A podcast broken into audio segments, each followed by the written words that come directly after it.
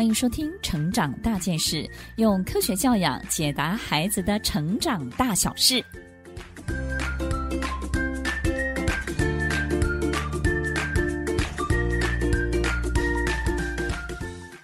这一集要分享的主题是如何帮助孩子走过失败，重新站起来。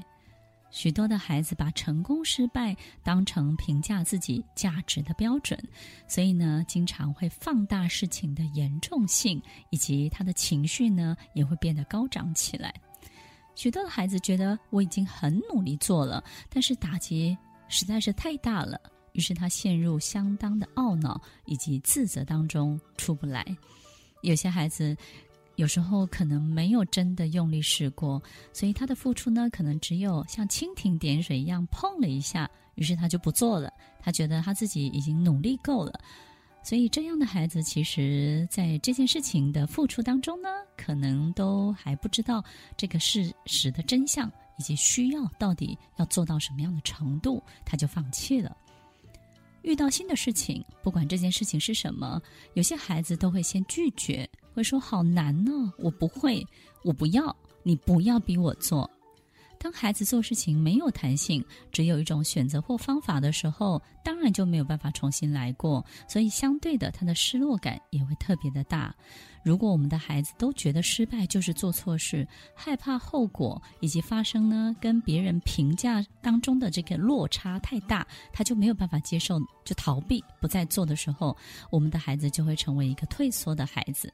在这集当中，我们要提供爸妈帮孩子重新找到目标和动力的方法，让孩子重新站起来，给他最好的推力，让他在受挫力、抗压性都能够比他的人生当中的该有的进度还要再往前进一点，因为只有这样，他才能够做更多的事情、更大的事情哦。首先，我们必须要来了解为什么我们的孩子是输不起的。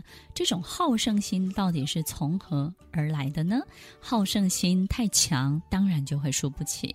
所以，第一个，所有爸妈要注意的就是，当父母亲过度的赞美的时候呢，当然会引起孩子的好胜心，所以他就会觉得自己是国王、是皇后，他应该要赢得所有的成功。那么，过度赞美通常会发生在什么时候呢？也就是不。管孩子得到什么，或者是得到第一个奖项或第二个奖项，我们可能会因为鼓励他，觉得他很棒。可是当他在商场当中跌倒了，我们为了鼓励他，我们可能会帮他去骂这个地板，说这个地板呢，很很糟糕，很坏，他是个坏人。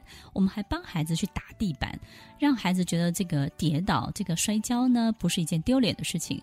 这个呢，就不是很好了。这种过度的赞美，或是过度的责怪、迁怒其他的事情，都要少做一点，最好是不要发生。第二个呢，这种好胜心也会从孩子的性格，特别是独生子女。当他是独生子女的时候，他所有一切取得都会非常的简单，非常的容易，他就没有办法接受失去这件事情。第三个好胜心从哪里来呢？我们可能从来没有建立过孩子真正输赢的正确观念。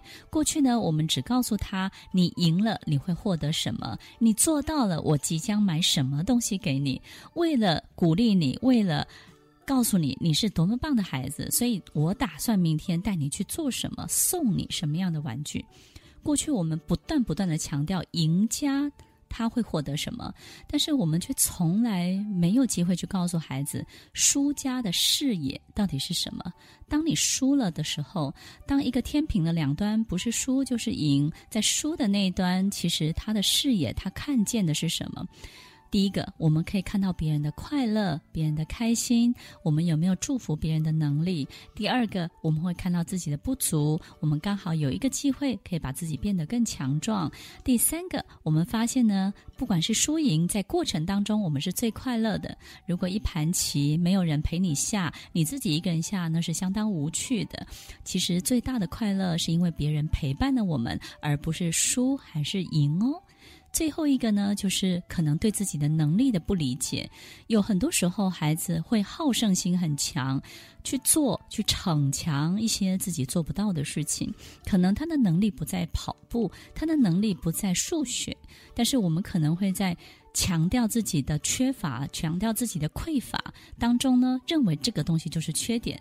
所以，当他对自己的能力不太理解，从自己最弱的那个项目去和别人有很多的这种。竞争或是证明的时候，当然他就会觉得很大的失落感。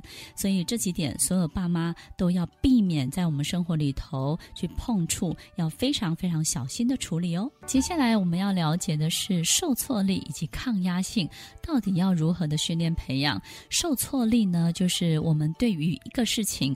客观看待的能力，所以当我们在大脑判断眼前这件事情对我的感受的时候，如果只有一个单一的路径、单一的结论，那么这个孩子呢，就没有太多其他的参考值。